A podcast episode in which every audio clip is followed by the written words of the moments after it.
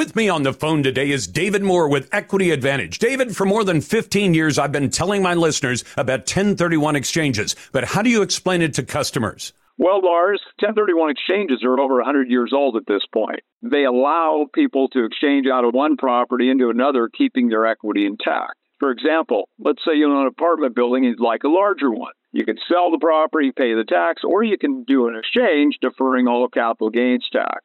Is it complicated? It can be complicated, but the exchange can be as simple as selling one property and buying another using the professionals at Equity Advantage. Would you like to learn more about 1031 exchanges? Then go to 1031exchange.com, view the videos, and then let the 1031 exchange professionals at Equity Advantage show you how it can work for you.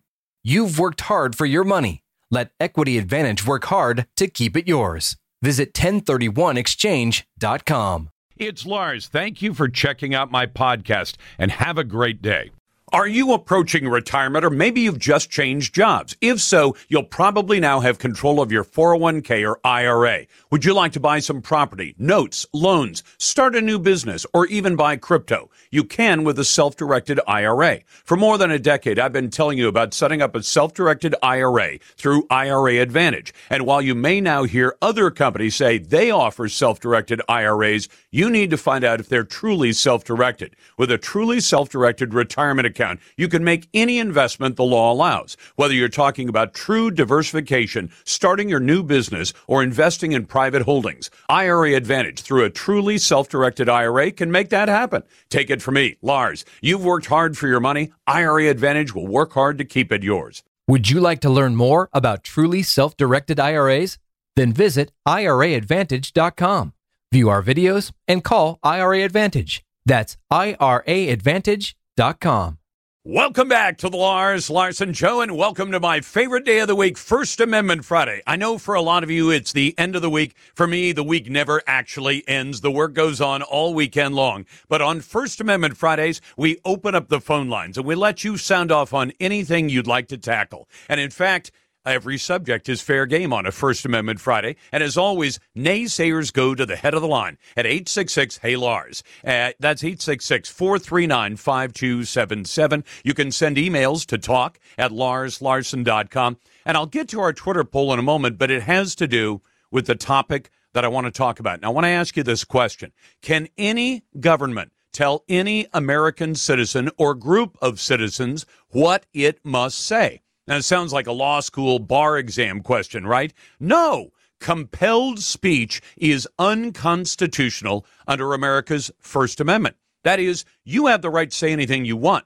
And in fact, if you go to work for a private employer, uh, the private employer can tell you, well, you're not allowed to talk politics at work, which I imagine a lot of private employers, as we head up to next Tuesday's election, have probably told their employees, uh, leave the politics at home. All it does is complicate things with your coworkers and with your customers. That is perfectly legal. But can any government, and I mean any government, from Joe Biden to the U.S. Congress to the governor of your state, all the way down to your mayor or county commissioners, can they tell you how you must speak?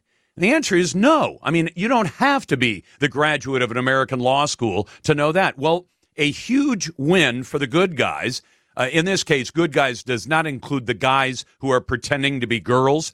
A huge win for the good guys came this week from one of the most unusual sources I could even imagine. The much maligned, and I've done some of the maligning, uh, and much overturned Ninth Circus Court of Appeals based in San Francisco.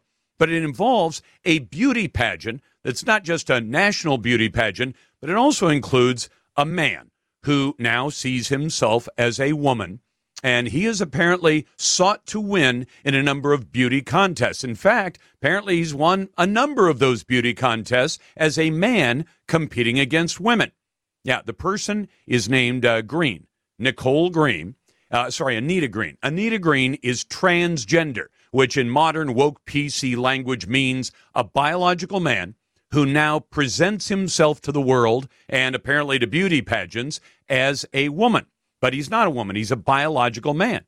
Well, he decided that he wanted to run for Miss United States of America in the pageant, but then found out, no, you can't do it. Why is that? And here's the way the appeals court ruling ro- wrote it up. The Ninth Circuit Court of Appeals, I know, usually they come up with some of the most Looney Tunes decisions you've ever heard of. Plaintiff Anita Green claims to have been assigned the gender of male at birth. In other words, some doctor just looked at this baby and without having any reason to believe it said, that's a little boy but came out as transgender at the age of 17. Green later took medication to alter hormone levels and underwent cosmetic surgery in which Green's male anatomy was reconstructed to appear as female anatomy. So, in other words, he wants to compete as a woman. Well, this started about four years ago in 2018. Anita Green, as this former man now calls himself, reached out to the Miss United States of America national director on Facebook. And he was asking about what was going on in the state of Oregon. That director, Tanise uh, Smith, sent Green the pageant rules. And among them was a rule that said all contestants must be natural born females. Well, you'd think at that point, Anita Green would have said, Well, obviously, I wasn't a natural born female. I was remade through surgery and chemicals and things like that. And the rule is still up on the pageant's website. It says if you want to be uh, considered eligible for the Miss United States of America pageant, you've got to be a natural born woman. Well, they also say you can't have been convicted of a felony. You have to be an American citizen. You must not have previously posed nude. Well, Green, Chan, transgender, had already competed in Miss Montana USA and Miss Universe. She happened to be living in Clackamas, Oregon, was preparing to compete in a pageant that she, and I'll just use the term of art in this case just to avoid the confusion, she wasn't qualified under the rules. So she said, I'm going to call my attorney. Green sued and argued that the organization was violating a state law that makes it illegal to deny public accommodations to people based on their sex or gender identity. Now, here's a first year law school student question Which one trumps, state law or the federal U.S. Constitution? Anybody knows that one. The U.S. Constitution holds control. Attorneys for the Miss United States America pageant said, look, the program was designed to celebrate and promote natural born women by sending a message of biological female empowerment. And the pageant has requirements, including age, marital status, gender identity, etc. The Ninth Circuit Court had a three judge panel look at it. And I would love to talk to the minority judge in this case, the one who voted no, you've got to let Anita Green into the Miss United States of America pageant. Two of the judges said, no way, you don't have to do that. And what it comes down to, believe it or not, is speech. And here's what the court wrote Our First Amendment has long understood speech to extend beyond written or spoken words as mediums of expression, reaching so far as to include various forms of entertainment and visual expression as purely expressive activities. As with theater, cinema, or the Super Bowl halftime show, they write in their decision, beauty pageants combine speech with live performances like music and dancing to express a message. That was actually written by Judge Lawrence VanDyke. And while the content of that message varies from pageant to pageant, it is commonly understood that beauty pageants are generally designed to express the ideal vision of American womanhood. And the problem is, Anita Green was born a boy and is now presenting herself as a woman. So here's what I want to ask you in the Twitter poll should biological men be allowed to compete against women in beauty pageants? Now, I've got an easy answer for that. And no, I don't have a law degree. I'd say no, you can't. And what's really, really telling about this, this case is about First Amendment freedoms. And you have the freedom to go out and express yourself. If you want to put on a dress, if you want to take hormones, if you want to have breast implants, if you want to have some surgery and have your plumbing changed out, that is all up to you. You get to do that. What you don't get to do is go to private organizations, in this case, a beauty pageant. I've got no dog in the fight. I've never been in a beauty pageant. Uh, I don't think I have any family members, extended family, who've ever been in a beauty pageant. The point is, you don't have a right to go and tell that private organization you have to do what I say. So find the Twitter poll at Lars Larson Show and at larslarson.com. Should biological men be allowed to compete against women in beauty pageants? I'd say no. You can vote any way you like. And in the meantime, on a First Amendment Friday, I'm glad to take your phone calls and emails at 866 Hey Lars. That's 866 439 5277. Naysayers always go first. Email to talk at larslarson.com. Coming up on the Radio Northwest Network, we got to talk about the latest failed plan from a failed mayor named Ted Wheeler to try to solve the so called homeless crisis. You're listening to First Amendment Friday on the Radio Northwest Network. That makes a lot of sense. A lot of nonsense. Right, you're bloody well right. You know you got a right to say. This is the Northwest Nonsense. How much longer do we have to sit for this nonsense? That great moment every day where Lars brings you the cold, hard facts without any liberal wokeness from the Daily Dead, fish wrapper, or mainstream media bias. Anybody who lives in or near the biggest cities in the Pacific Northwest knows they've taken on the look of third world countries. Homeless shanty towns, open drug markets, and streets turned into toilets. Half the fire calls in the city of Portland come from homeless encampments, a similar number in the city of Seattle. And the fires, well, they put your home at risk as well. Mayor Feckless Ted Wheeler convinced his city council this week to approve a plan that he says will solve the problem. Well, let's carefully consider what it actually does and what it actually does not do. The big headline you've been hearing today the city of Portland will ban street camping. What they're not trumpeting nearly as loudly, the ban does not come until sometime in 2024. And I'm going to predict right now, right here, it never comes because Portlandia and the alleged leaders who lead the city lack the guts to actually enforce that rule. In fact, if they had the guts to enforce rules, they got rules on the books already that could solve this problem. It pushes for tens of thousands of new housing units. By the way, they're not funded yet, and they're supposed to happen sometime in the next decade plus.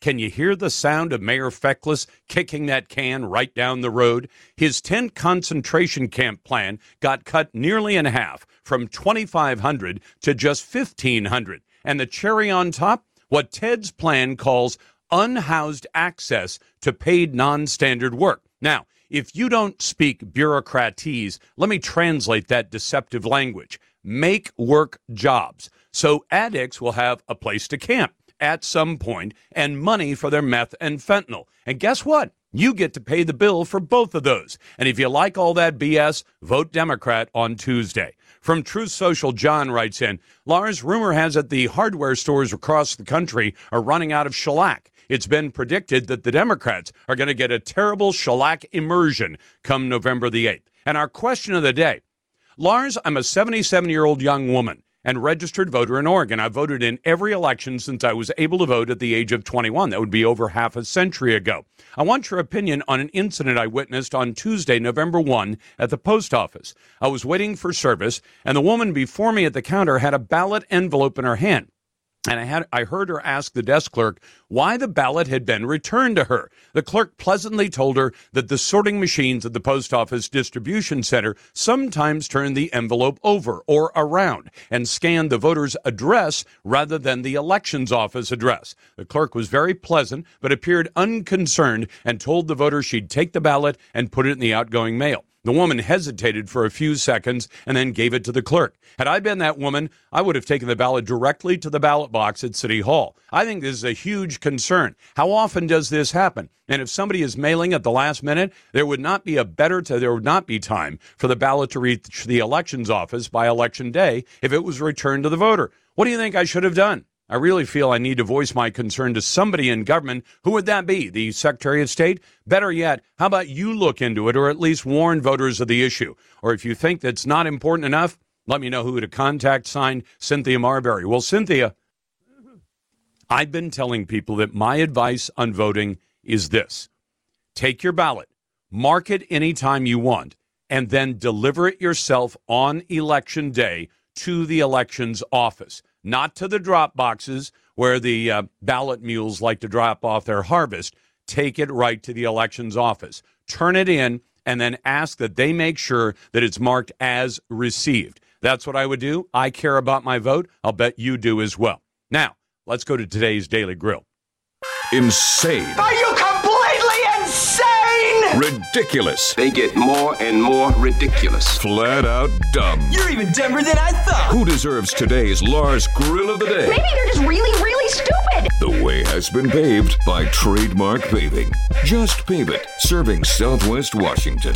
I want you to remember back about 20 years when both Oregon and Washington made the arguments we got to go to vote by mail. We'll get more people to turn out and vote. We'll make it so easy. We'll automatically register people. We'll automatically send them a ballot. We'll do everything we can to make it as easy as possible. Do you know that in the most populous county in the state, Multnomah County, the voter turnout so far, and it could change by Tuesday, but compared to every other county in the state, the most populous county in the state, Multnomah County, is showing turnout of 20%. And that's with elections made as easy as they possibly could be. I think voter vote by mail is a joke. Jimmy Carter warned in a presidential commission report that vote by mail was the biggest opportunity for fraud. And I think it's one of the few things I would urge you to take Jimmy Carter seriously about.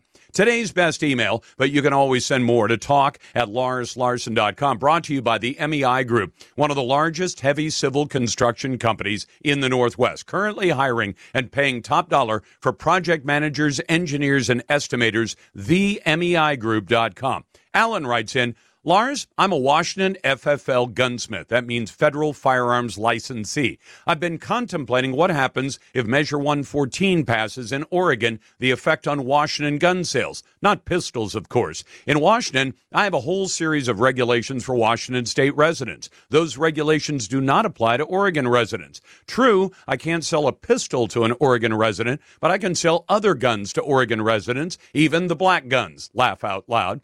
Federal interstate commerce dictates regulations on my sales to Oregon residents. State laws, like Measure 114, do not affect me because I am a Washington business. Measure 114 will push all firearm sales except pistols out of state. There will not be any records or permits of the sale when a resident returns home to Oregon. So if Measure 114 passes, will Washington, Idaho, Nevada, and California, well, probably not California, he says, become a mecca for firearm sales for Oregon residents? And yes, this may end up in court really fast. Signed Alan. Alan, fascinating question. I hope you never have to actually answer that question because I think Measure 114, according to the polls, is going to lose.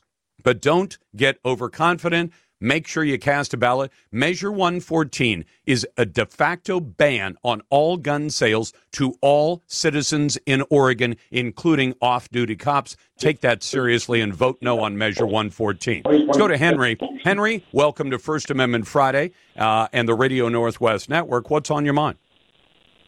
Well, you were talking about the lady uh, or the man competing in the, con- the beauty contest. I think any type of contest that a person that is um, male competing with females, the female should just bow out and not compete at all.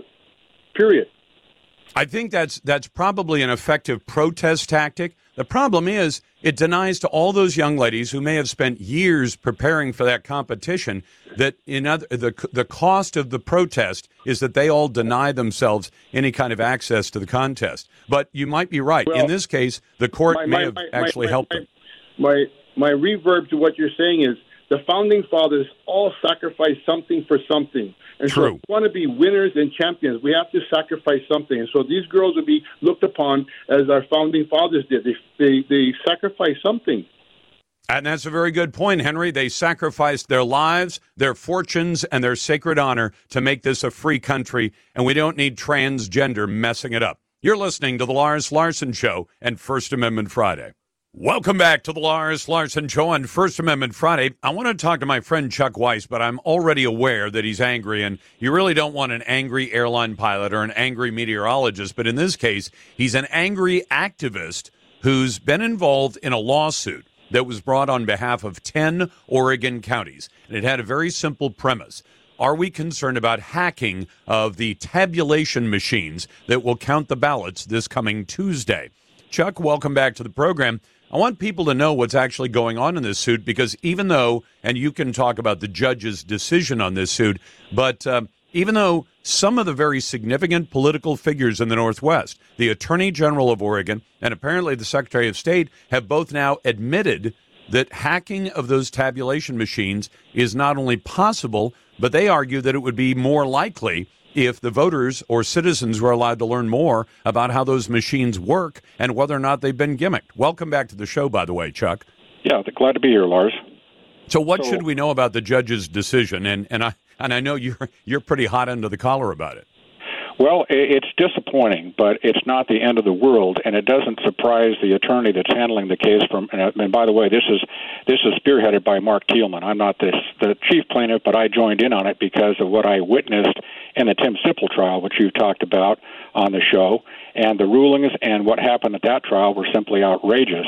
And as well, a citizen, okay, I'm but very Chuck, concerned. Chuck, make it simple for my audience. Tell tell my audience what the judge did in this case when this group came in saying on behalf of 10 Oregon counties what what were they asking for and what did the judge tell them we were asking to get forensic fingerprints of all the machines in the counties involved named as defendants in the lawsuit. That includes the most populous areas, such as Multnomah, Washington, Clackamas, uh, down the Willamette Valley, and in parts of southern Oregon. We asked uh, the judge to give us permission to go in during the accounting of the elections and take three forensic fingerprints to assure us that there is no nefarious software operating in those tabulator machines that's altering votes or running nefarious programs that are not doing what the machines are supposed to be doing, which is simply to count the ballots.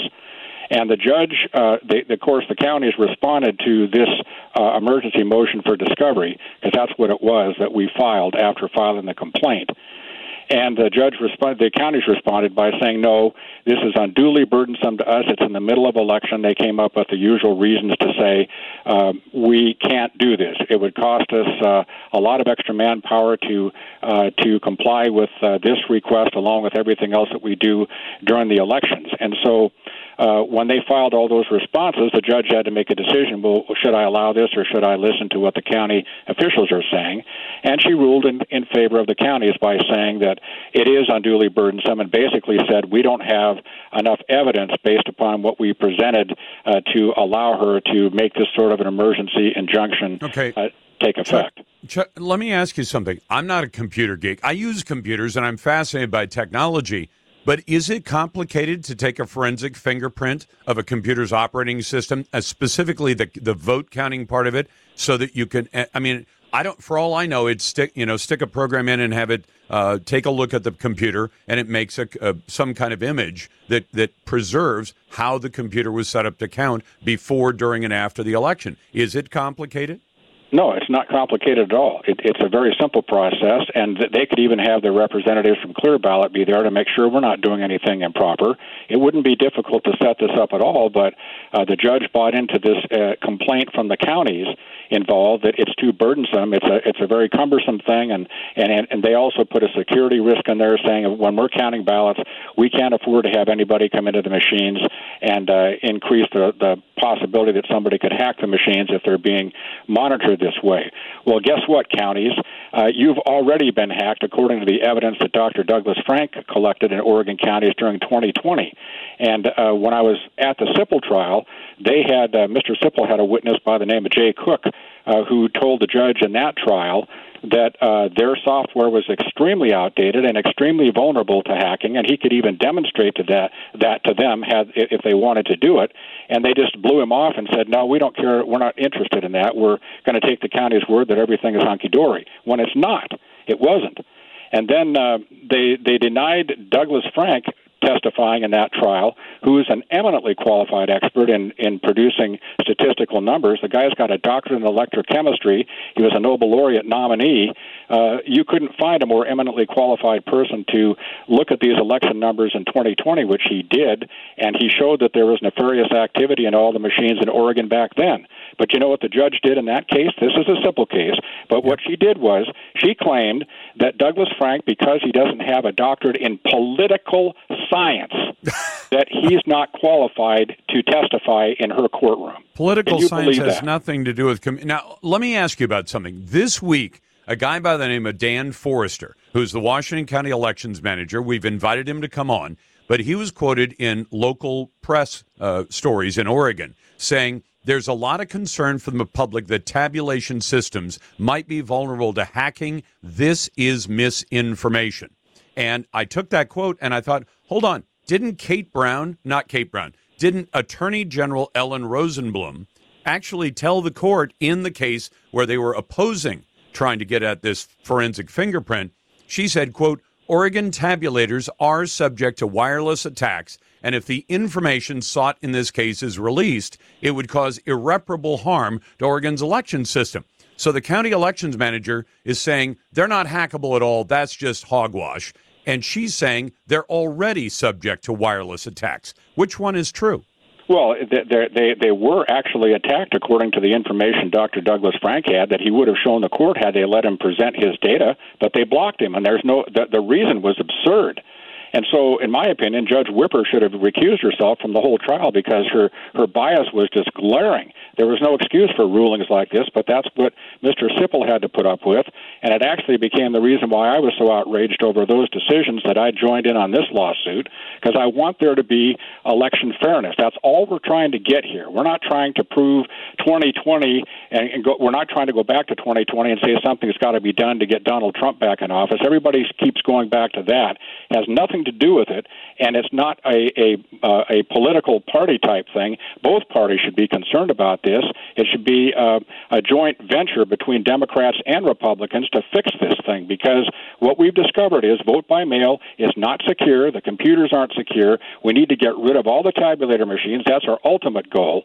And then to go back to going to uh, polling places and like we used to do before we went to vote by mail, where you got to show an ID, you get a ballot from the person at the, at your precinct, you vote at the poll and turn it in, and then those numbers are tabulated individually and they and check you off. The they county. check you off on a book. Exactly. Because, and and I, this isn't just pining for the old days. It's saying if you walk into a poll, and I remember doing this, you know, 40 years ago, you'd walk in, they'd look up your name in the book, and you had to vote in your precinct, not in somebody else's precinct, in your precinct. And they'd look you up. They'd say, "Is this who you are?" They should ask you for picture ID. They don't. But if, but at least they'd say, "Are you uh, Lars Larson is such and such an address?" You'd say yes. They'd check you off and hand you a ballot. You go vote it. You drop it in the box and you're done. But what it meant was nobody else could walk in after that and say, hey, uh, I'm Lars Larson at such and such an address and vote a second time. There are hundreds of thousands of ballots floating around out there that they know are not going to be voted by the people they're registered to because no election has 100% turnout. So those ballots are floating around, and if somebody votes them and then submits them, they'll be counted and nobody will ever know. It's like somebody handing you a $20 bill that's counterfeit. If you don't know it's counterfeit, you're going to count it as $20 in your pocket. That is Chuck Weiss. He's very much involved in the lawsuits and the legal actions, trying to simply say, can we trust the machines that count the vote on Tuesday? It's First Amendment Friday. We'll be back in just a moment. I'll be glad to get your phone calls and your emails at 866 Hey Lars. That's 866 439 5277. Send your emails to talk at larslarson.com. Vote in our Twitter poll question, and you're listening to the Radio Northwest Network. Welcome back to the Lars Larson Show on the Radio Northwest Network, proud to serve the Pacific Northwest and the states of Oregon, Washington, and Idaho for the past 22 and a half years and deliver on a daily basis, we hope and pray, honestly provocative talk. Our Twitter poll question today Should biological men be allowed to compete against women in beauty pageants? I'd say no to that. You can vote any way you like. You'll find it at Lars Larson Show and brought to you by Ultimate Truck Services. If you rely on trucks for business, Ultimate keeps your biggest assets on the road and running right. Find them at ultimatetruckservice.com. Yesterday, I asked you this Do you trust the election counting systems used in Northwest elections? I said no.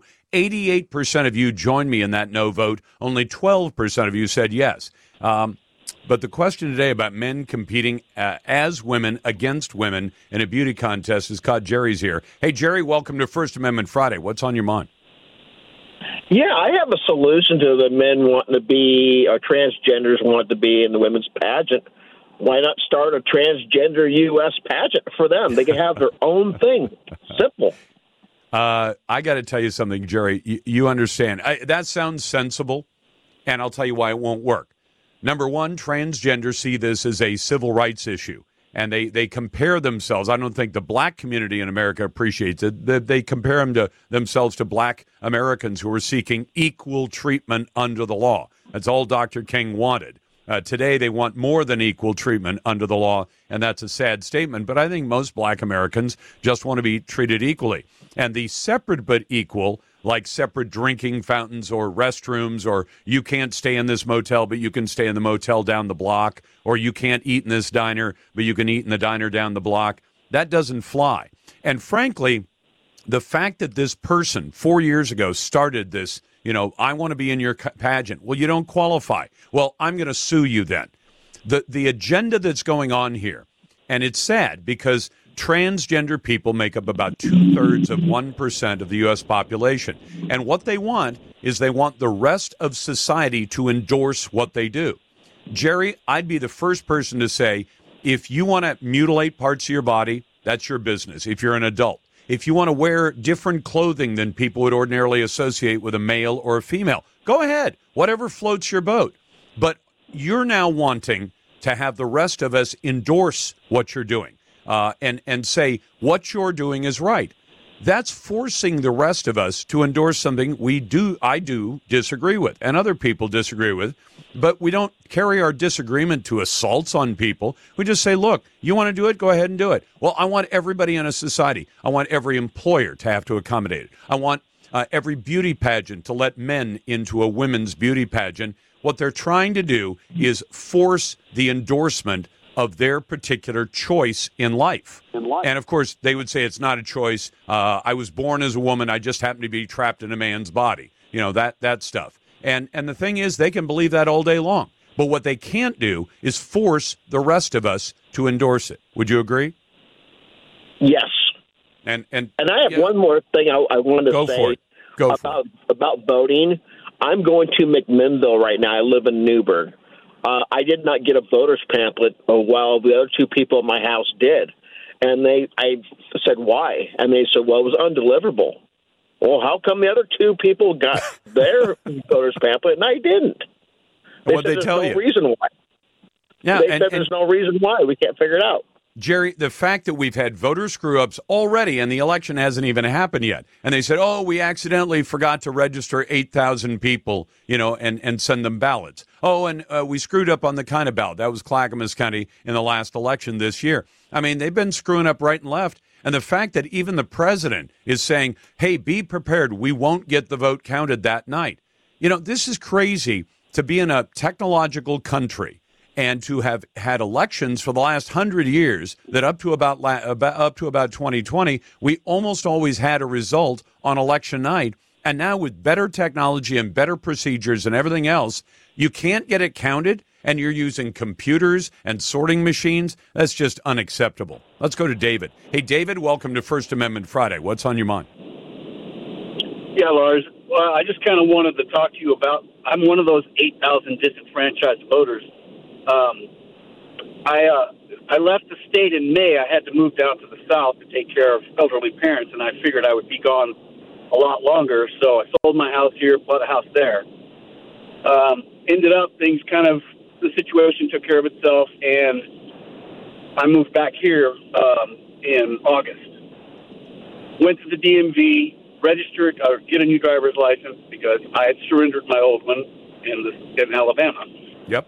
Uh, and was told, I asked, I said, do I need to do anything to register? And they're like, nope, we'll take care of it. Well, my wife went a couple of days after me, um, and she received her ballot a couple couple days ago, about a week ago, and I hadn't still received my ballot. And I asked her, you know, well, did you did you do anything different? She goes, no. She goes, maybe you should go down to the courthouse. So I went to the Deschutes County Courthouse, and I said, I haven't got my ballot yet. My wife got hers. Um, can you check on that? And they're like, yep, looks like you missed the deadline. And I'm like, what do you mean I missed the deadline? Oh, your voter registration came in after the deadline. And I said, well, that's kind of funny because my wife went to the DMV several days after me, and she's already got her ballot. Is that because she's a registered Democrat and I'm registered Republican? And of course, I got the pushback of no, no, no, no. Not once was I offered a provisional ballot. Not once did they say anything about a provisional ballot. I had to look the guy in the face and go, "Well, can I get a provisional ballot?" Oh yeah, yeah, we can do that for you. You know what, David? I want your contact information. Dusty, would you grab that? It's First Amendment Friday. Lars here with a question for you. Why is it that some people aren't as stressed out about the future as you'd think they would be? The answer? They're probably among the millions of Americans who prepared themselves with emergency food storage from My Patriot Supply. If the worst ever happens, literally millions of American families are already protected from dealing with those empty store shelves. Is yours? Mine is. If not, go to mypatriotsupply.com right now and grab some emergency food kits, at least one for every member of your family. These kits give you a wide variety of delicious meals that average over 2,000 calories per day. That's what you need. Everything stays fresh for up to 25 years in storage. Order your kits right now by going to mypatriotsupply.com. Your order ships fast and arrives discreetly in unmarked boxes. Listen, this is something you need to jump on now before the next news headline stuns the world. Go to mypatriotsupply.com. That's mypatriotsupply.com. Welcome back to the Lars Larson Show. It's a pleasure to be with you on First Amendment Friday. Always glad to get your calls. And of course, I get some of the most unusual calls on First Amendment Friday, and that's a good thing. And in fact, naysayer calls are always welcome at 866 Hey Lars. That's 866 439 5277. Send your emails to talk at larslarson.com. Our Twitter poll today Should biological men be allowed to compete against women in beauty pageants? I said no. So did the Miss United States of America pageant say no. And now, I, I, I every once in a while, the Ninth Circus Court comes up with the right decision. Even the Ninth Circus Court of Appeals, one of the most maligned and overturned federal appeals courts in America, bar none, has said nope. Now, if you're a transgender, you can't compete in a in a women's beauty pageant. You'll find the question at Lars Larson Show and is brought to you by Ultimate Truck Services. If you rely on trucks for business, Ultimate keeps your biggest assets on the road and running right. Find them at ultimatetruckservice.com. Well, we're heading up to the election on Tuesday, and I'm kind of expecting that, as one of my emailers pointed out, shellac is going to be in short supply at your hardware store because I think just about everybody, including the Democrats, thinks the Democrats are going to take a shellacking on Tuesday. And one place where I, I, I, hope the most that they face a shellacking is in Oregon's 4th Congressional District, which has been held far too long, more than a third of a century, by Peter DeFazio, a longtime Democrat. And he's finally leaving the office. And I hope that Alek Skarlatos is chosen by the voters to represent the 4th District after that. Alek, welcome back to the program. Thanks for having me back on. I appreciate it. Would you mind telling my audience the specific things you think you can do from Congress to try to solve some of the major problems for this country? And I, by major problems, I don't mean abortion. That's been resolved by the U.S. Supreme Court. I mean the inflation, the high crime, uh, trillion or uh, tens of billions of dollars being sent off to Ukraine, threats from other parts of the world, a U.S. military that's being diminished. How do you go after that? Should the voters choose you, as I believe they will on Tuesday? Well, that's a lot to unpack there. Um, I would say that uh, with the military, I think we need to hold a lot of uh, generals accountable for what happened in Afghanistan, as well as officials in the Biden administration. On inflation, I mean, the most obvious thing we can do is solve the supply chain crisis and stop spending so much freaking money. Um, 40% of the entire national debt has occurred while Nancy Pelosi was Speaker of the House. If you actually think about that, that's insane. Uh, so we need to fire Nancy Pelosi. Republicans need to take back the House. We need to stop spending money. Uh, we need to become energy independent again to lower gas prices. We need to do a lot of the common sense stuff that I think people in both parties want, things like even term limits. Um, I mean, it's going to be tough getting a lot of Republicans to even vote for that as well. Uh, but it's one of those kind of populist issues that I think we can win a lot of voters on. Um, so yeah, that's uh, that's I think the long and short of it. I mean, we need to start holding criminals accountable for breaking the laws. I mean, they just found 18 pounds of fentanyl uh, in Eugene, Oregon. I mean, this is a college town. He had $47,000, 12 guns, and 18 pounds of fentanyl on October 25th. I mean, I think we insane. did. I think we did the math on that, Alek. I think it's enough to kill just about everybody in the state. Uh, it's enough to kill almost 4 million people uh, based on what a killing dose of fentanyl is. And there are too many families losing very young people to using fentanyl. They shouldn't be using illegal drugs, but the fact that it's being allowed to just flow across our southern border is outrageous. It's, it's killing Americans. Well, absolutely. And, you know, everyone talks about the rising crime rate uh, in Portland, which has gone up a ridiculous amount, but I mean, it's really going up across the entire country, even in some of the college towns like Eugene and some of the rural areas as well. And we need to start enforcing our laws and funding our police. So, uh, what is is your opponent Val Hoyle making any traction at all with voters by by proposing the liberal things that Democrats like to propose? Um, not really. I mean, she's been running pretty much the entire campaign on abortion, and come to find out, when people can barely afford to feed themselves or fill up their gas tank, it's not the top of their priority list. So now she's just now, I think, a week or two ago, starting to talk about how she's going to work across the aisle and help fight inflation. But I mean, she has a Democrat for Congress on her sign. She's running in a Democrat district. She has no incentive to work across the aisle, whereas I do running as a Republican in a Democrat district. Uh, so I just hope the voters can see through that and realize that only one party is actually going to hold the Biden administration accountable.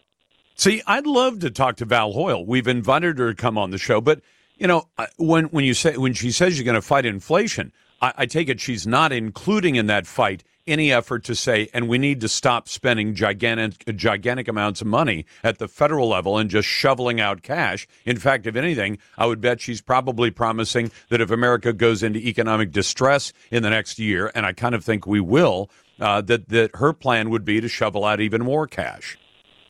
Well, exactly. I mean, like I said, 40% of the national debt has occurred under Nancy Pelosi's speakership. And if by some miracle Democrats hold the House, you know Val Hoyle is going to vote for Nancy Pelosi for Speaker again, and it's just going to continue the problem. The problem is going to get significantly worse. Uh, but I, luckily, I don't think that's the case. I think Republicans are going to take back the House, probably the Senate as well.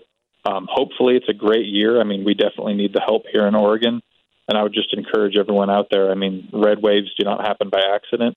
Uh, we create them, and so if you've already turned in your ballot, talk to someone else who hasn't turned in their ballot and get them to turn their ballot in. Uh, and if you haven't turned in your ballot, please make sure you do it uh, by 8 p.m. on November 8th. You know what? You know it's got to be maddening for you, and, and maybe it is, maybe it isn't. But I don't. I don't ever aspire to run for political office. But to sit there and know that we won't get hundred percent GOP turnout on election day, and when you think about all the thousands or tens of thousands of, of Republican ballots that won't even be marked and cast on Tuesday, and that you may only need, I mean, it may come down, I don't know if it's a tight race, I haven't seen any internal polling on it, but a tight race could be resolved by a few hundred or perhaps a few thousand votes, and there will be at least that many Republicans who just decide to sit at home on Tuesday and then carp about the results after they don't get what they want. What do you say to that? Oh, no, absolutely. I mean, this is going to be a very tight race. We're tied in the polls going into this. Turnout could very well win or lose us this seat. Um, and so I just want to encourage everyone to turn out and vote because, I mean, it's incredibly easy in Oregon.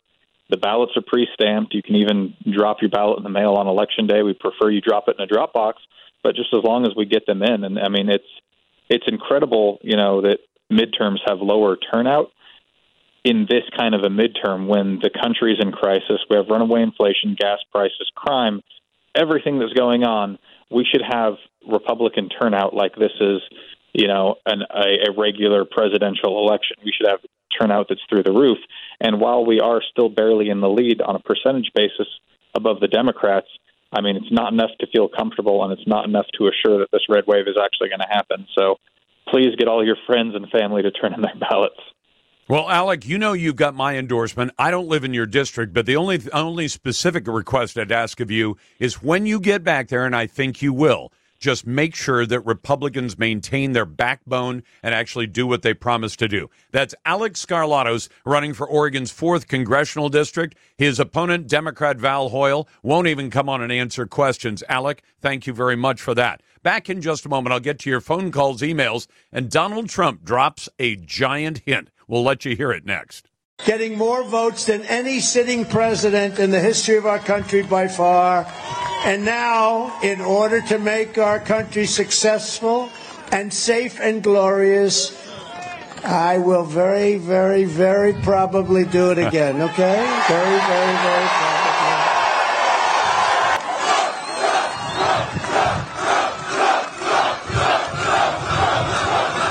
Get ready. That's all I'm telling you very soon. Get ready. That is Donald Trump, and he was in Sioux City, Iowa yesterday.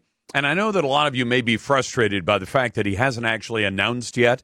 Uh, he's just hinted at it very broadly. I think that was the broadest hint that I've heard so far, but there's a reason for it. Well, let me tell you that in a moment. First, welcome to the Lars Larson Show. It's First Amendment Friday. If you want to join the best conversation in talk journalism, it's right here every day at 866 Hey Lars. And naysayers, you'll always go right to the head of the line. We'll put you first, unless we happen to have new two naysayers, in which case I kind of have to flip a coin and decide who goes first.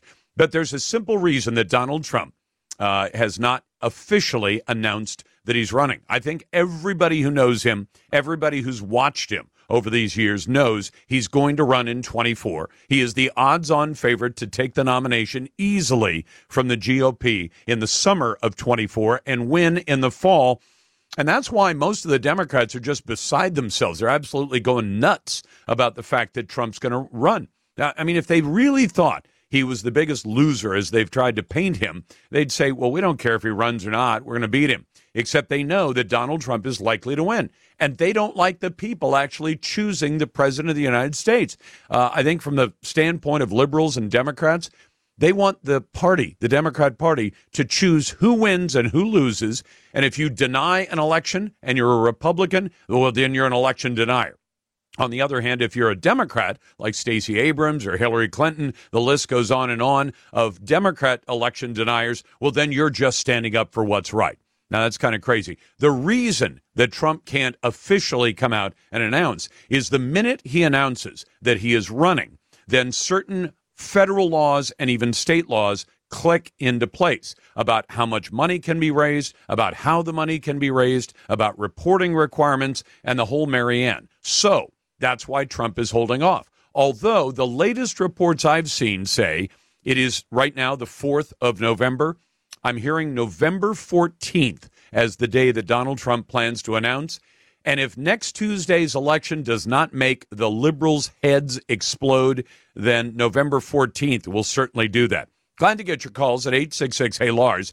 Let me give you one example because I've been giving you examples of where elections have gone sideways. And if you listen to Joe Biden or Kamala Harris or any of the other officials at the federal level, if you listen to liberal Democrats at the state level, They'll tell you our elections are as pure as the driven snow. They are just completely perfect. There is no better election system. I want you to consider the news that broke yesterday. In Milwaukee, Wisconsin, Wisconsin was a big battleground state. It was also a state where a lot of cheating was discovered, where ballot mules were going to places like an activist. They were going to nursing homes. They were getting people to vote these some of these people, God bless them, don't even recognize members of their families anymore. That is because their mental state. And I have a lot of sympathy for somebody in that situation. But when young activists come in and say, hey, can I help you mark your ballot? You understand that's completely illegitimate.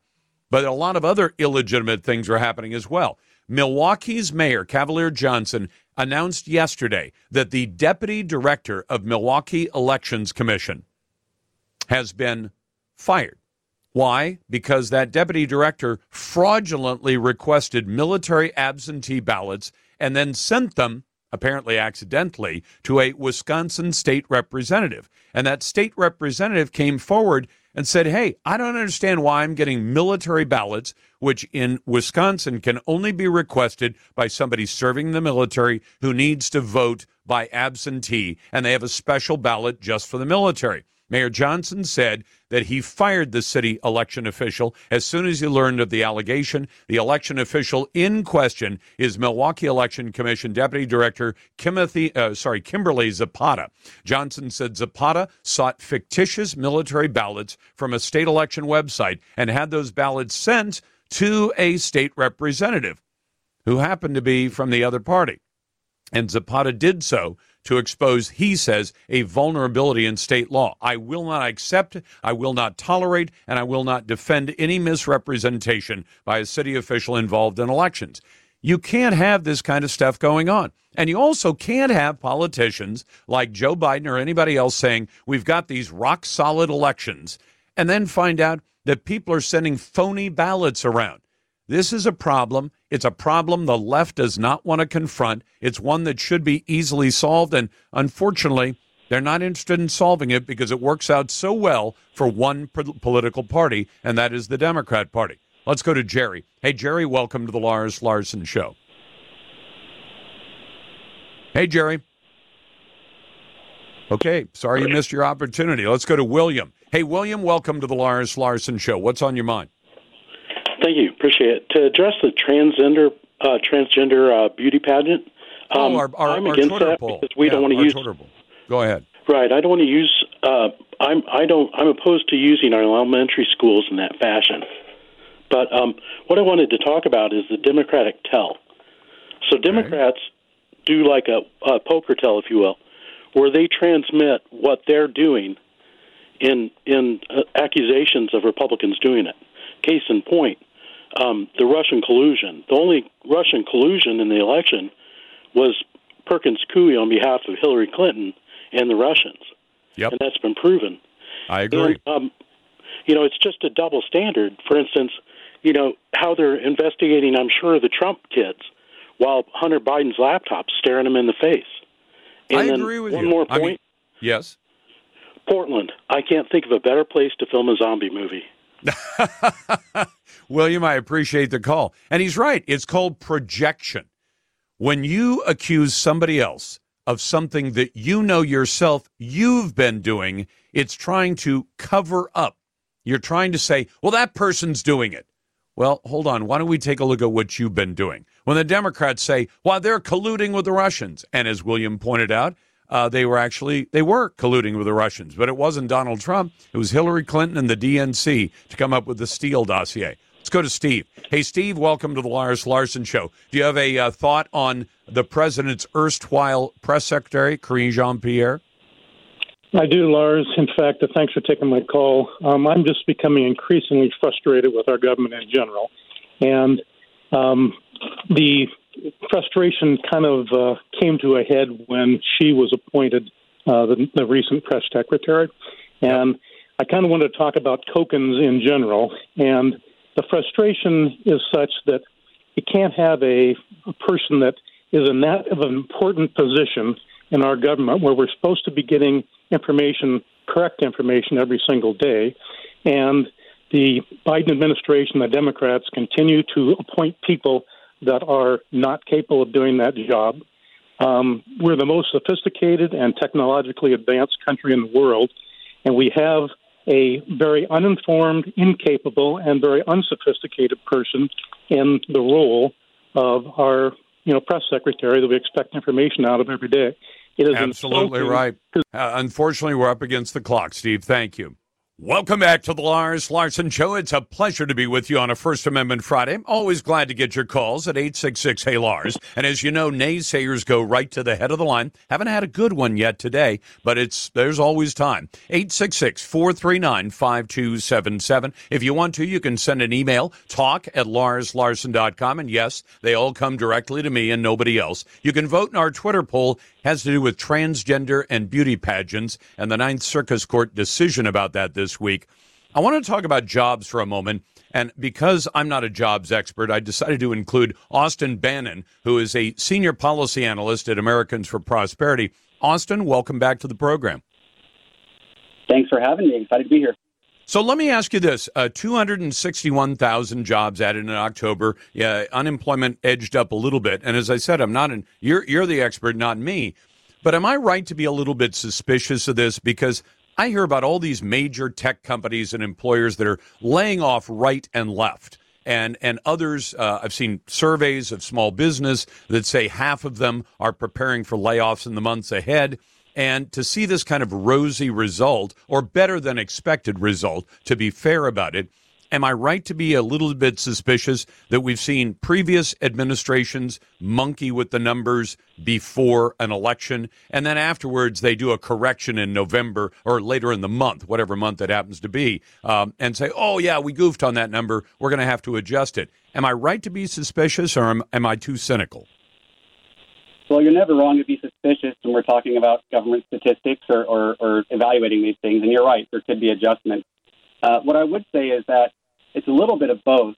Um, you know, right now the the issue is that, uh, as, as a lot of people know, the Federal Reserve has been, been raising interest rates, and one of the reasons they're trying to do that is slow our economy. Obviously, that's unfortunate that they're trying to inflict pain on us when a lot of uh, Washington policies and spending and bad policies sort of got us into this circumstance. But right now, I, I think what I'd, I'd say is that there's still a bit of job growth because while there's inflation going going rampant like it is right now, families are trying to weather that storm. They're trying to uh, you know account for that cost of living, and businesses, unfortunately, that the job openings are still increasing. Uh, it's back up to, I believe, the report was 10.7 million uh, open jobs. It's about 1.9 per person looking for a job. So businesses are still having to offer some increased wages just to keep up with inflation. So really, I, I kind of think it's a calm before the storm. Eventually, uh, the the employment sector really may drop, uh, you know, the, the situation um, as these interest rates rise, and, and and there's an effort to retract our economy. So, an analyst like you can look at the horizon and say it's coming at us. It just hasn't arrived yet. So, we get a little bit of good news from the October jobs report. Is that it? I think that's kind of the case right now. Yeah, and, and you know, you don't want to see misfortune for anyone who did earn a job right now. But yeah, that's the unfortunate part. Is um, you know, this is is unfortunately looked at as bad news by the Federal Reserve uh, and a lot of people in the marketplace. And you're right, a lot of businesses are bracing uh, for what may come. A lot are predicting a recession. I know that's already been debated this year uh, over a period of time, but but seems increasingly likely next year as an intentional policy. Uh, so that's you know very unfortunate for the for the workplace into the future. But um, but right now we just haven't quite seen it materialize. See, and and this is the thing you mentioned the Fed. I I am incredibly skeptical of the Fed. I I know their theoretically their job is put on the brakes when the economy gets too hot, uh, pour on the gas when the economy starts to cool down, and help things adjust. And frankly, I don't see them being successful at either job very very well. And I think what they mostly do is is mess things up. That if the economy is starting to take off, let it take off. Let the marketplace decide. It's smart enough, and I think it's smarter than the Fed. Now, maybe that's a too simplistic uh, viewpoint on what's going on. But to use your analogy, or to use an analogy, it's it's almost like you know you've got a family, and dad is spending too much money. He's out buying everything, and mom says, "Now I'm going to have to work two jobs." And, and, and when the real solution isn't to have mom work two jobs, is to have dad slow down on his spending. So we've got the federal government as daddy government that's out just throwing cash around to everyone. Uh, and, and it's inflating the economy. And you say, now, because daddy government is doing this, you know, everybody else in the economy has to work harder and sacrifice to make up for what they're doing. I don't like that at all. In fact, that seems more like the citizens serving government than government serving citizens. You're right, and I know one of the excuses um, for some in terms of inflation is, well, look, it's a global phenomenon. But really, if you look at what most governments did when the COVID nineteen sort of pandemic onset occurred, as they restricted their economies and they spent a bunch of money. Uh, so just because other countries did it didn't mean it was a, good choice uh, for leadership uh, in ours uh, to kind of follow suit. So the fact that there's uh, you know some global phenomenon with this, uh, you can't ignore that America will be completely unscathed by that.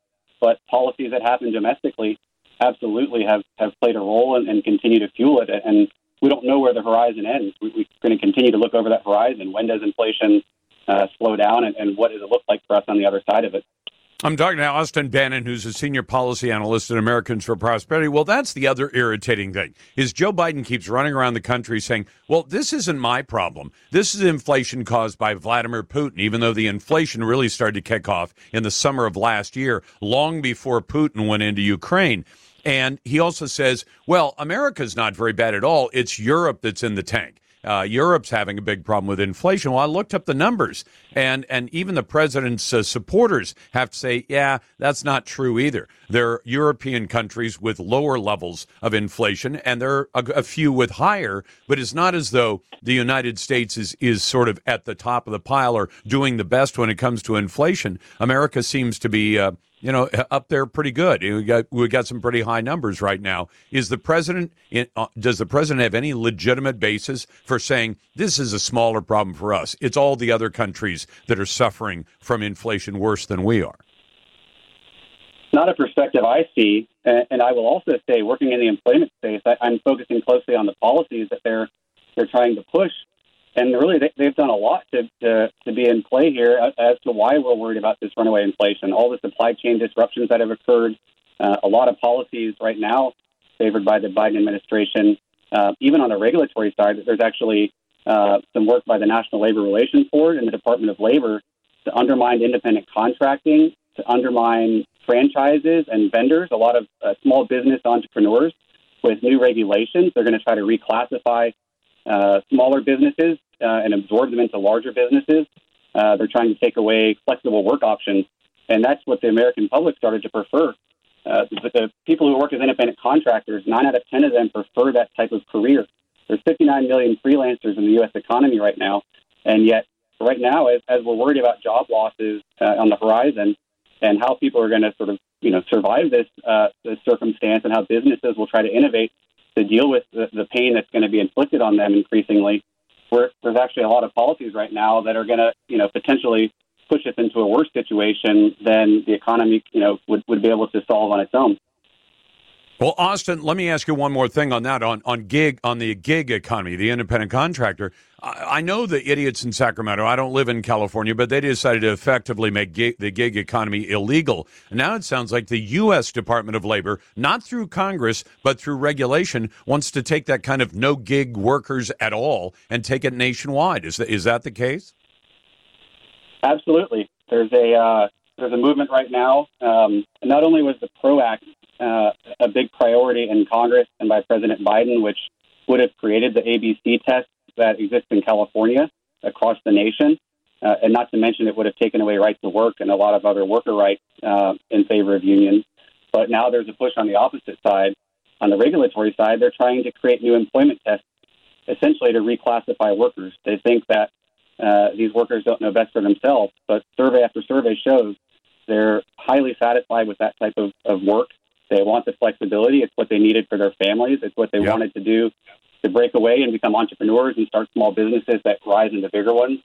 That's what you got to do. Austin Bennin from the Americans for Prosperity. Back in a moment. It's First Amendment Friday on the Lars Larson Show. Welcome back to the Lars Larson Show. I want to get to your phone calls, but I want to start first uh, by mentioning that this segment is brought to you by NickShivers.com for an instant offer to sell your home immediately. No showing, no hassles, and you pick the closing date. NickShivers.com for details. Secondarily, our Twitter poll should a biological man be allowed to compete against women in beauty pageants? I said no to that idea. There was a young lady who wanted to compete in the Miss United States of America pageant. Uh, the pageant said, no, we only allow natural born women. This person was a trans, Anita Green. Uh, took her case, his case, whatever, uh, to court. The Ninth Circus Court of Appeals said, nope, uh, no, you don't have you you don't have any right to do that. And so that's our Twitter poll question today. I think fairly easily answered. Brought to you by Ultimate Truck Services. If you rely on trucks for business, Ultimate keeps your biggest assets on the road and running right. Find them at ultimatetruckservice.com. Now, occasionally we do what I call a radio kiss. And this one I thought was fantastic. A softball team that's raising money, the West Salem High School girls softball team, and they're raising money and they know how to sell raffle tickets uh, because they're raffling off some rifles and pistols. Cody Pyle joins me now. Cody, what you're not playing on the team? Are you one of the coaches or parents? Uh, one of the supportive parents. Very good. So, what's what's on the uh, agenda for the raffle? What what can people win, and how do people get tickets? Well, the so what we have is uh, an AR pistol chambered in 7.62 by 39. Got some accessories with it: clips, flip-up sights. Um, it's got just under 200 rounds, and then we have a Sig Sauer 22 caliber Mosquito pistol um, with clips and ammo. And we're trying to raffle it off to raise money for the girls 14U uh, West Salem Titans softball traveling team. How many uh, tickets are going to get to some tournaments and whatnot? Sure. At fifty bucks a piece, how many tickets do you, are you going to sell? We're only going to sell three hundred. Three hundred tickets. So if you buy a ticket or a couple of tickets, you got a pretty good chance to win.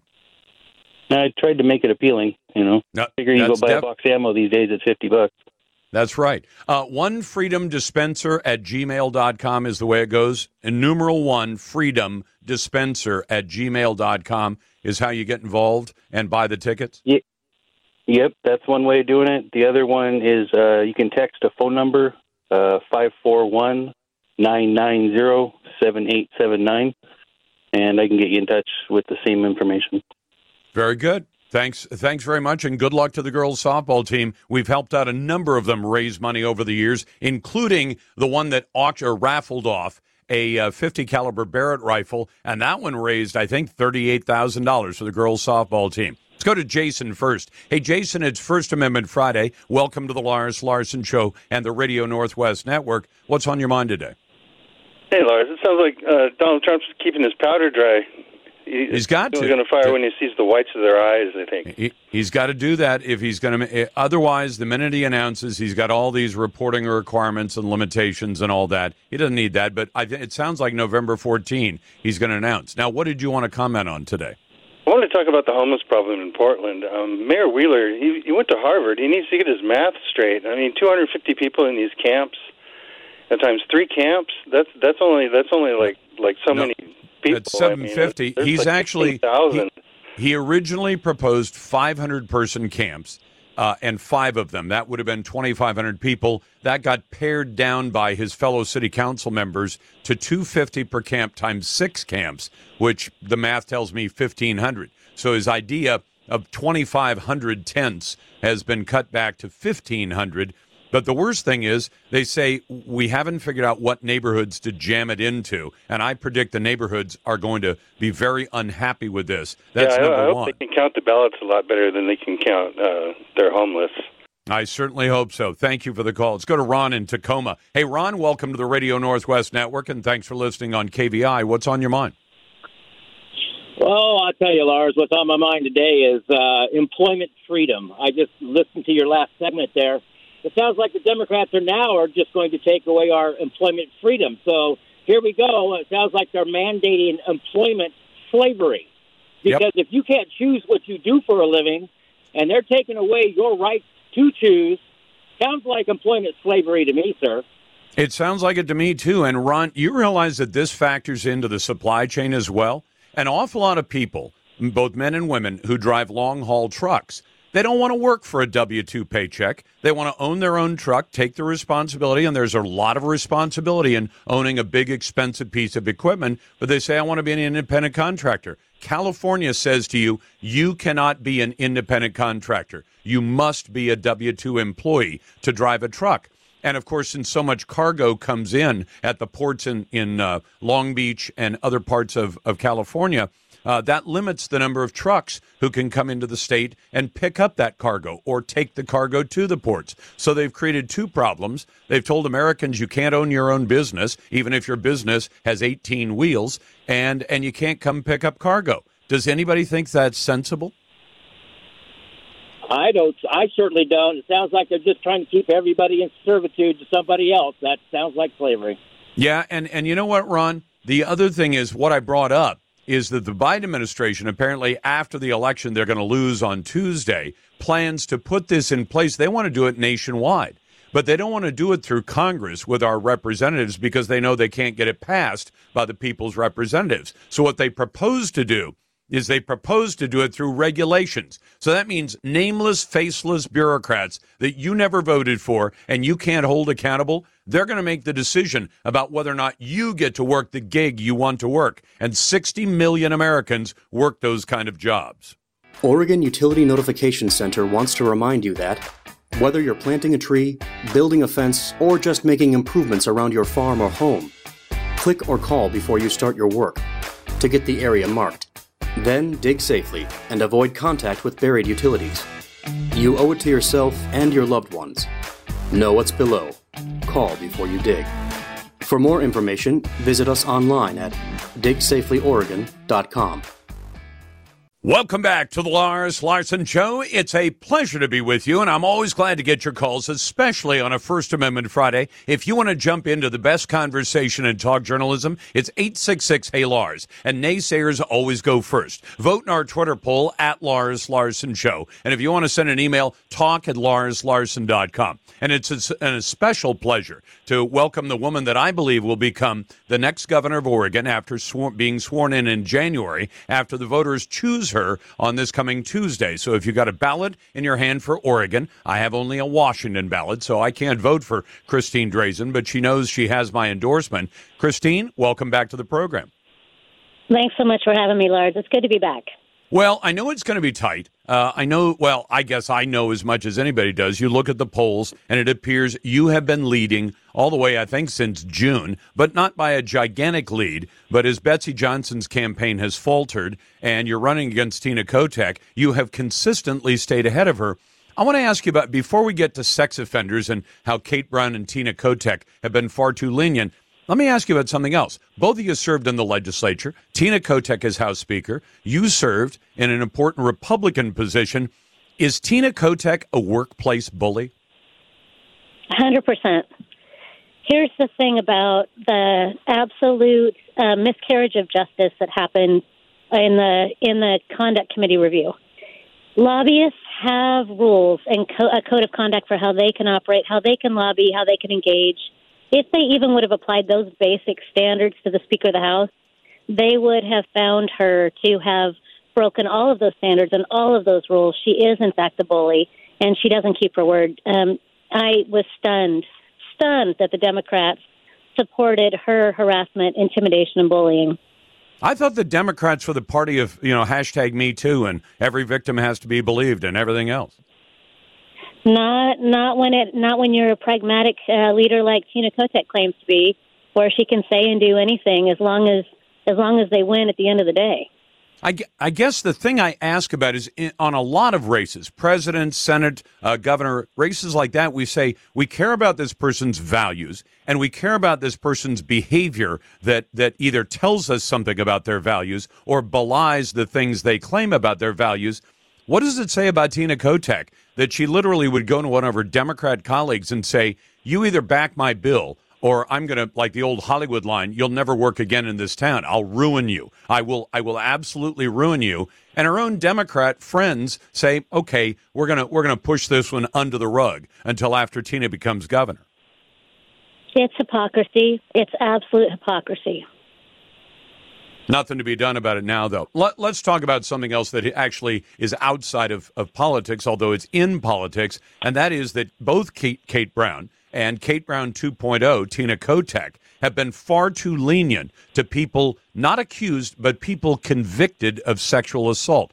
Would you describe that uh, to the folks who are listening who may be inspired to say, okay, Christine Drazan's the one I want instead of Tina Kotek uh, when I mark my ballot for Tuesday? Yeah, we have an absolute crisis in the state of Oregon when it comes to uh, sex offenders, and in particular, violent sex offenders like Richard Gillmore. That Kate Brown's administration, with the support of Tina Kotek as Speaker of the House, has in fact made Oregonians less safe. He's going to be released. He's going to be put out on parole as a level one offender, which means he won't be put on any list for any neighbors to be notified if he moves into their neighborhood as governor, I will use my power of the governor's office to, to to force that issue and to put him under a level of supervision that the people that are across Oregon will know where he is and that they will not, in fact, be living next to a sex offender as dangerous and violent as he is, unaware. It is an, it is dangerous for Oregonians to have people that are soft on crime as Tina Kotek and Kate Brown. We can we can't continue this way people are less safe today because of them. I mean, because Ms. Drazan, uh, this is the one that really came home to me because this guy, I've covered this guy over the years. I've talked to his victims. He was a serial rapist. He wasn't convicted of as many crimes as he actually admitted to uh, because he was beyond the statute of limitations. But now they're going to cut him loose in a month, and all because of Kate Brown primarily, but with no objection from Tina Kotek and they say he's a low level sex offender. Why? Because of his advanced age of 63. Well, Christine, uh, I turn 64 next March. I don't think of myself as advanced age, and I don't think 63 necessarily takes a serial rapist out of the stalking business, sad to say. Oh, absolutely. Absolutely. This this decision has very real consequences for Oregonians. This is not a safe man to just allow him to reenter society. And did Tina Kotek, on the more general question of the kind of crime wave that came over Oregon in the last couple of years, we saw riots, we saw arson, we saw looting, we saw murder, we saw assaults mm-hmm. on cops and citizens. When she was House Speaker, did she say anything at all to say we've got to stop this stuff from going on? No, she she marched with the rioters. She she was some version of actively engaged to silent. That that's the range of Tina Kotek's engagement. She absolutely aligned with people who wanted who wanted to release rapists, murderers, criminals from our prisons and make Oregon less safe. She does not believe that people should, in fact, be in prison. She's the same as Kate Brown in that way. Kate had a mass prisoner release program that Tina never said a word about. I stood up against Kate Brown's release of dangerous and violent criminals throughout her time in these final years as governor of the state of, of Oregon. Tina was silent. Tina aligned with Kate every opportunity she could to make our state less safe. By the way, I've been raising the issue, eh, you know, for the last two years of election integrity. Um, you were one of the six candidates I talked to back before the primary, and I asked each one of you, and you said yes. Will you do a forensic audit of Oregon elections? Will you still commit to that? Because I think we've got even more reason to be concerned today than we did back then. We have to we have to be assured that our elections are in fact uh, accurate. That voters that are eligible to vote vote.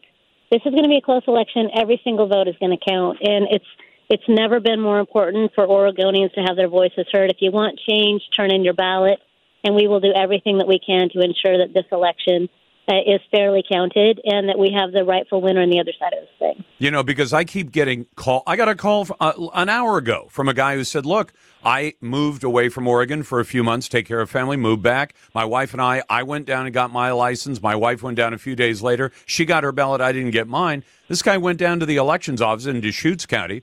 And they said, I'm sorry, you're not registered. You missed the deadline. He said, Well, my wife registered a few days after I did in getting her driver's license.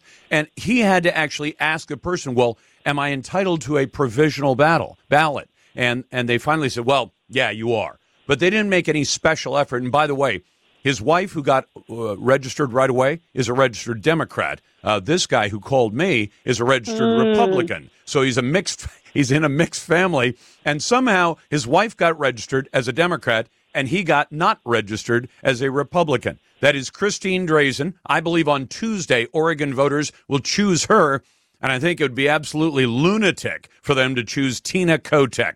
Back in just a moment, I'll get to your phone calls and emails. It's First Amendment Friday, and you're listening to The Lars Larson Show and the Radio Northwest Network.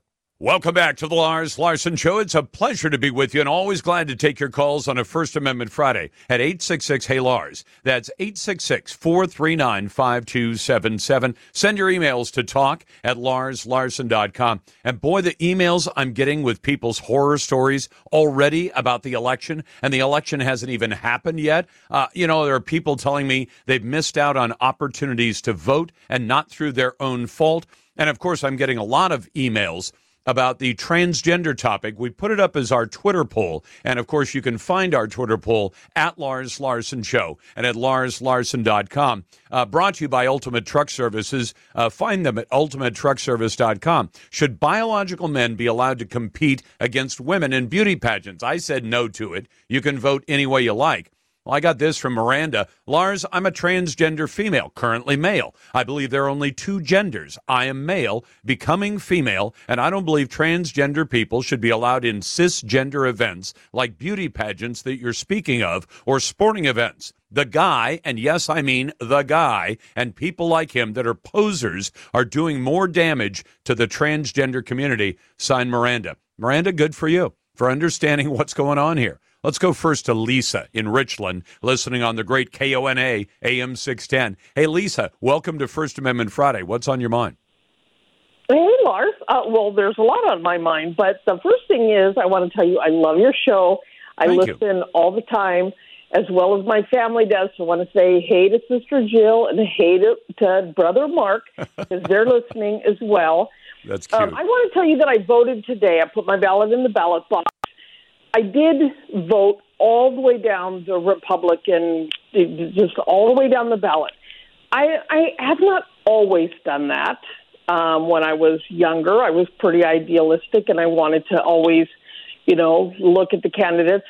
But I, I see the mess that we're in today, and I know that there's no Democrat that is going to solve any problem that we have. So I did vote Republican all the way down the ballot. But my point today is that we can't just there's there's just like so much energy about you know what to do right now, what to do right now, and then we all vote, and voting day comes, and then we're done, and then you know we kind of focus on other things. We can't do that anymore.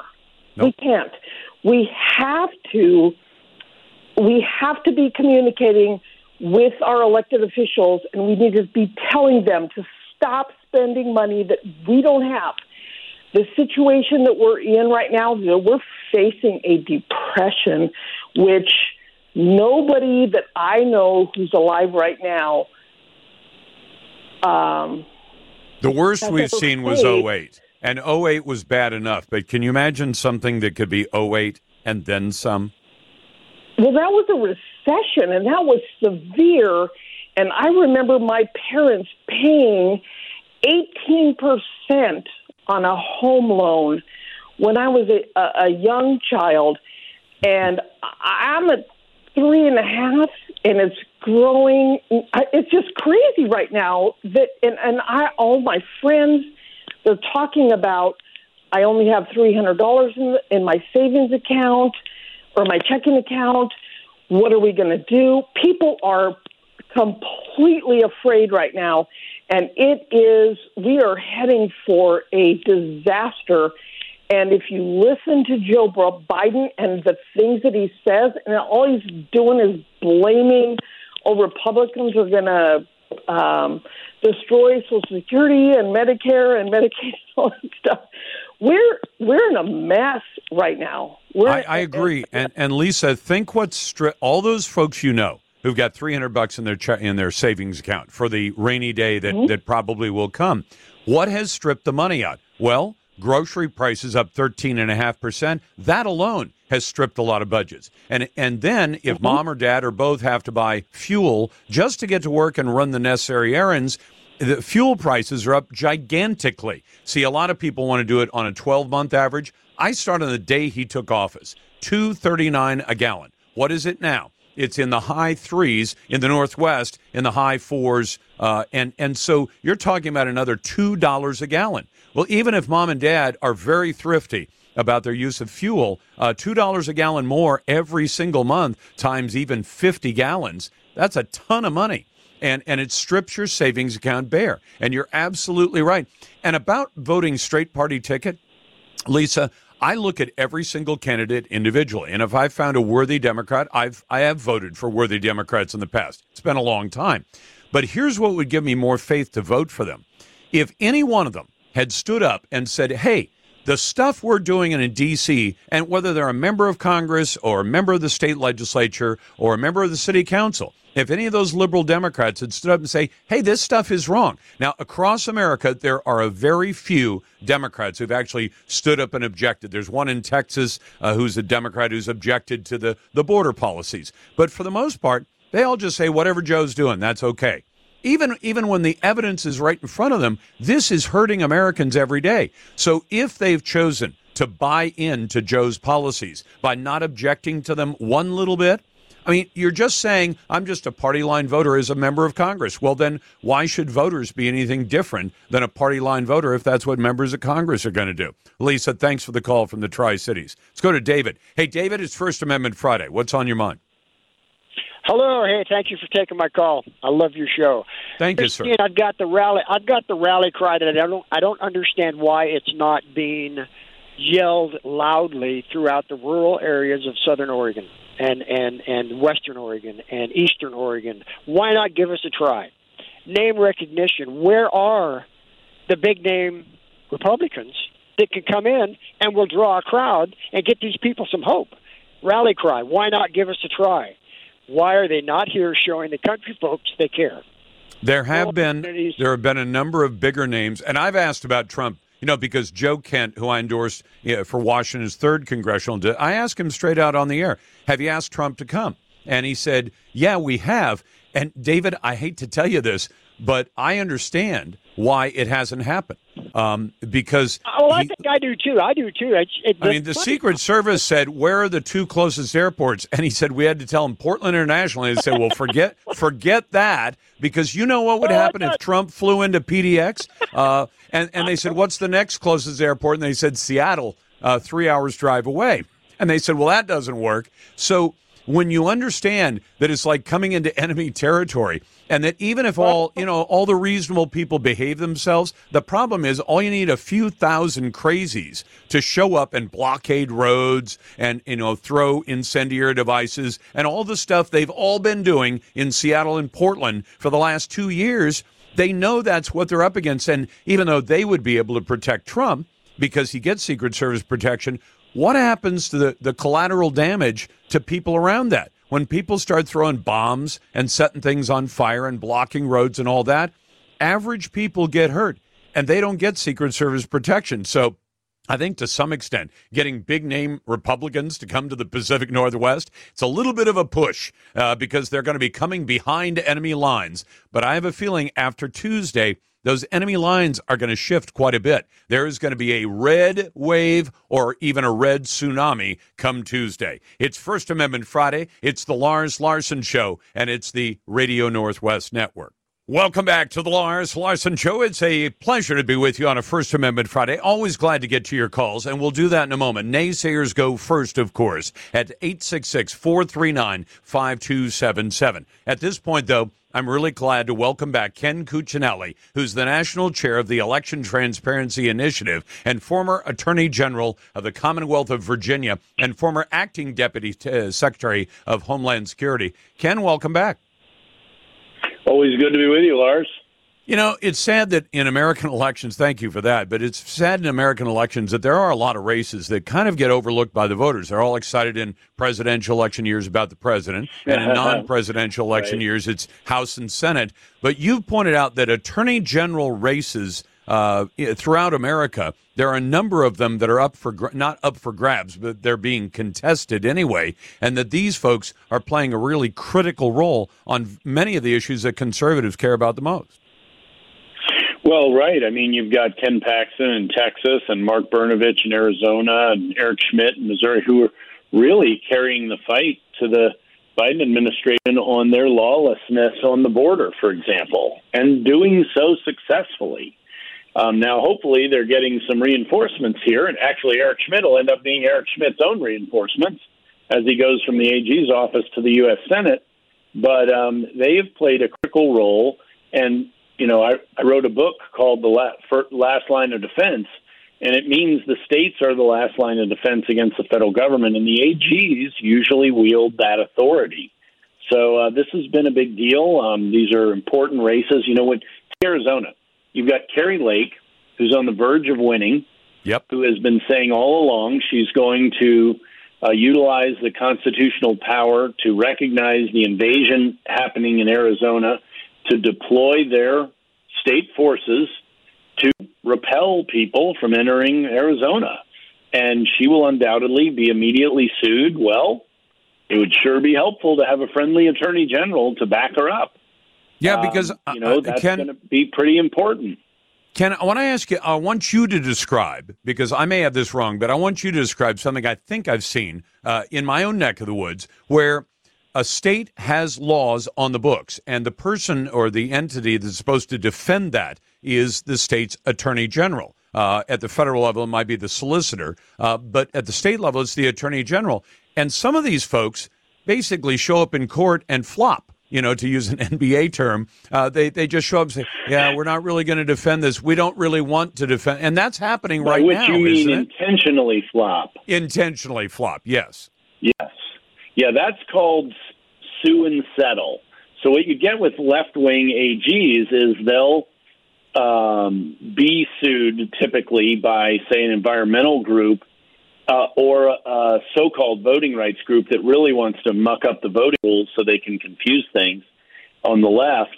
And they'll settle with them and essentially rewrite their state's laws um, using their authority as the state's lawyer. So it, it works in both directions. Um, you know, AGs can mess up good laws and they can protect us from bad ones. Well, and and but I guess the tough thing for most of us to wrap our heads around, and I get questions like this from my audience all the time saying, well, if they're supposed to defend this law, that's part of what their job is. How can they get away with just saying, I'm I'm gonna I'm gonna flop. I'm I'm going to deliberately throw the game, throw the match uh, in favor of the side I want to win, and throw my own constituency under the bus. Is there any way to stop attorneys general from not doing their job?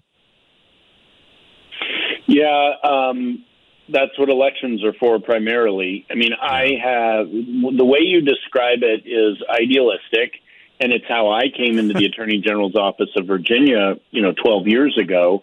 I had to defend cases I disagreed with, and I did that because I knew that was part of the job. And you don't run for the office if you aren't willing to do the entire job.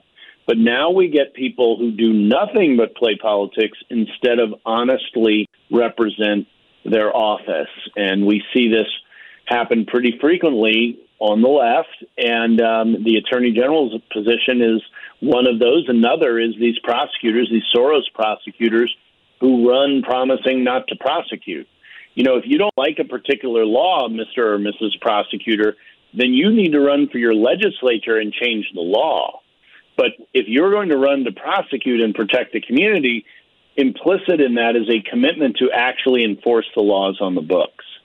Couldn't agree with you more. And and for example, uh, correct me if I'm wrong. Michigan and Wisconsin both have attorneys general. Their states after the Dobbs decision uh, that over effectively overturned Roe v. Wade and threw it back to the states, those two states have abortion bans, and the Democrat attorneys general uh, of those two states uh, have said, "Yeah, we're not going to defend those laws."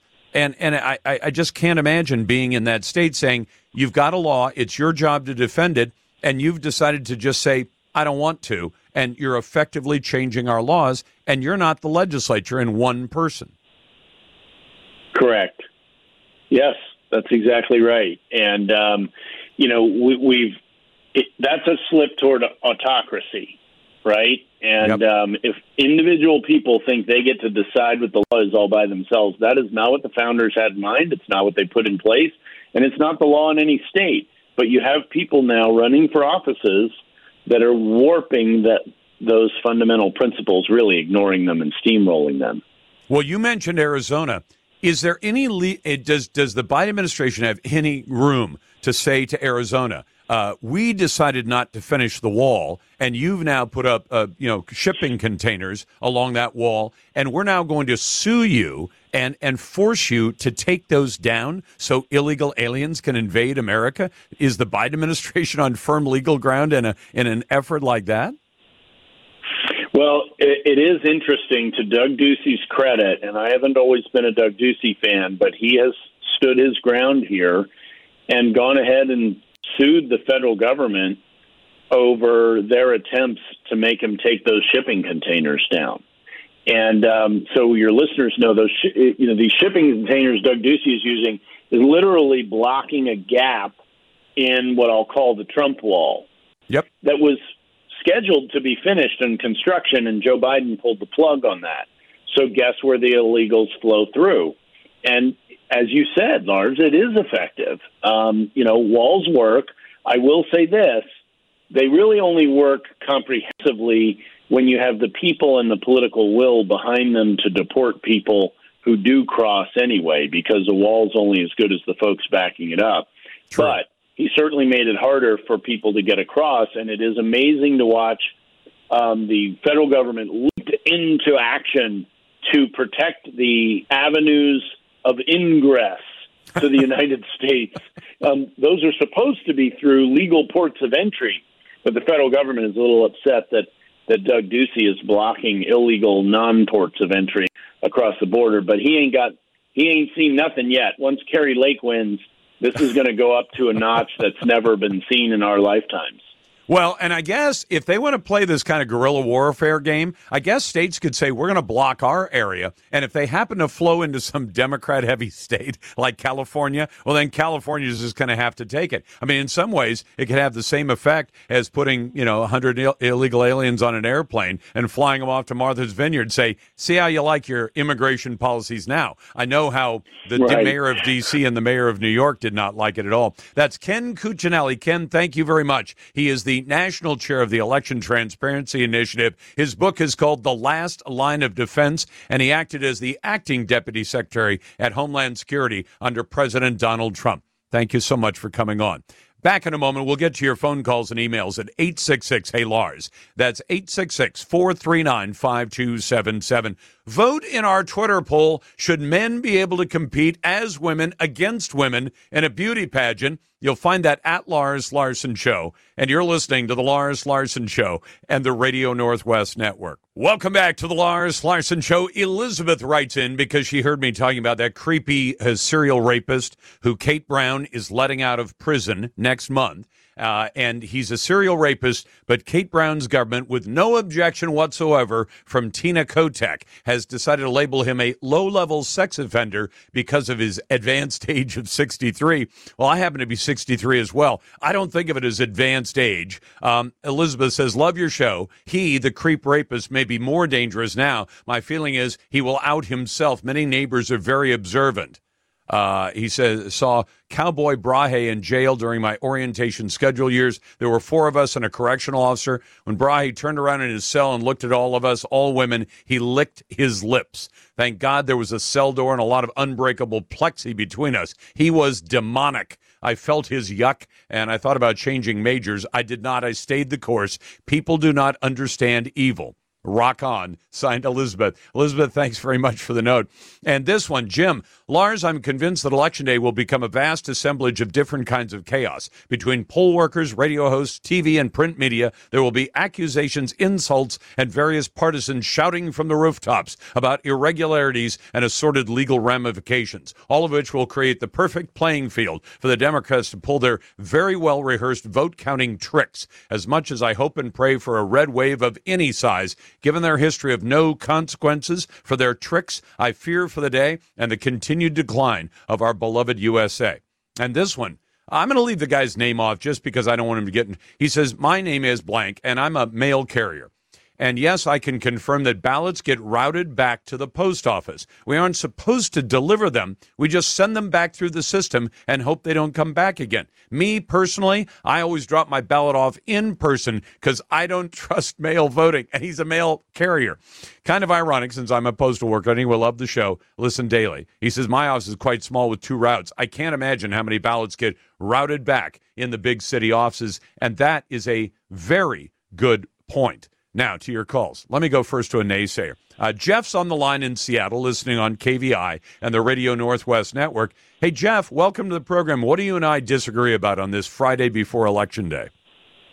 Oh, not so much I disagree. I just hope if Republicans take the House that we see Marjorie Taylor Greene on the House Intelligence Committee, and I want to see somebody with experience. So I want to see Matt Gaetz on the House committee that's in charge of child sex trafficking, and then we could have Jim Jordan on the Judiciary Committee roll up his sleeves, you know, and go after all those communists that are hiding in the FBI. I take it there's some sarcasm in your comments, right, Jeff? And then Marjorie Taylor Greene can take a CSI team and go down to the basement of the Capitol and find those secret hidden rooms where Nancy Pelosi and Murray and Betty Thompson are all sacrificing babies and drinking their blood. Jeff, you know, I got to tell you something. I, I, I understand where you're going. I understand you're trying to be funny. Do you do you actually believe? Oh, see, this is a that is a chicken of a naysayer who doesn't even stick around for some questions. Let's go to Stephanie McClintock. Stephanie, you're running for the 18th legislative district in uh, out of uh, out of where? in Washington State, North Clark County. Very good. And why should the voters choose you?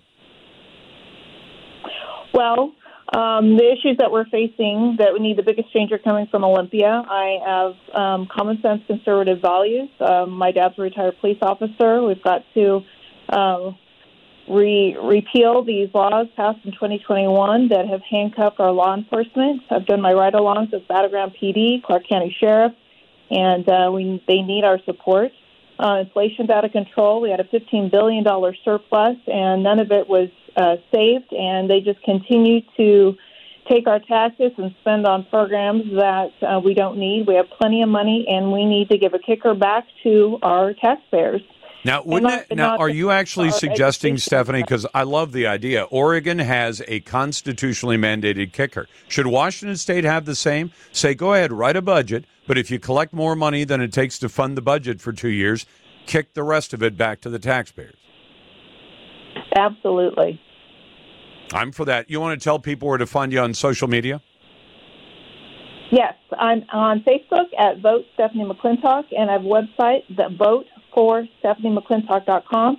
And I just want to make sure that everybody votes. There will not be a red wave if we do not get all our Republicans to turn in their ballot. I will be spending the weekend um, outdoor belling and making sure that uh, we've got all those ballots turned in so we can have a win. I think you're absolutely right, and thank you for the call. Let's go to Carrie. Carrie, thanks for calling from Kent. Uh, thanks for listening on KVI and the Radio Northwest. Uh, what's on your mind? Of course. Hey, I just wanted to let you know that the Washington State Democrat Party just posted a very uh, ridiculous uh, ad that uh, Governor Inslee and Tina Podlosky, or whatever her name is, uh, are saying don't vote for, don't write in Brad Klippert for Secretary of State. But every self respecting Republican should write in Brad Klippert for Secretary of State. Uh, they like to call him election denier, so I made sure that they knew that Hillary and Biden and Kamala and Maxine Waters, almost every single Democrat in 2016 were election deniers, and Hillary's already teeing it up for this next one. Yeah, she is. And and it's funny how many Democrats I've seen interviewed on some of the mainstream news networks who are asked, "Will you accept the results of the election?" And an awful lot of them will not. So I guess now the Democrats can start calling their own election deniers, although there seems to be some kind of special exception. If you're a Democrat, you're allowed to be skeptical about elections. If you're a conservative or a Republican, you are not. It is First Amendment Friday. It's the Lars Larson Show, and it's the Radio Northwest Network. With me on the phone today is David Moore with Equity Advantage. David, for more than 15 years, I've been telling my listeners about 1031 exchanges, but how do you explain it to customers? Well, Lars, 1031 exchanges are over 100 years old at this point. They allow people to exchange out of one property into another, keeping their equity intact. For example, let's say you own an apartment building and you'd like a larger one. You can sell the property, pay the tax, or you can do an exchange deferring all capital gains tax. Is it complicated? It can be complicated, but the exchange can be as simple as selling one property and buying another using the professionals at Equity Advantage. Would you like to learn more about 1031 exchanges? Then go to 1031exchange.com. View the videos and then let the 1031 exchange professionals at Equity Advantage show you how it can work for you. You've worked hard for your money. Let Equity Advantage work hard to keep it yours. Visit 1031exchange.com.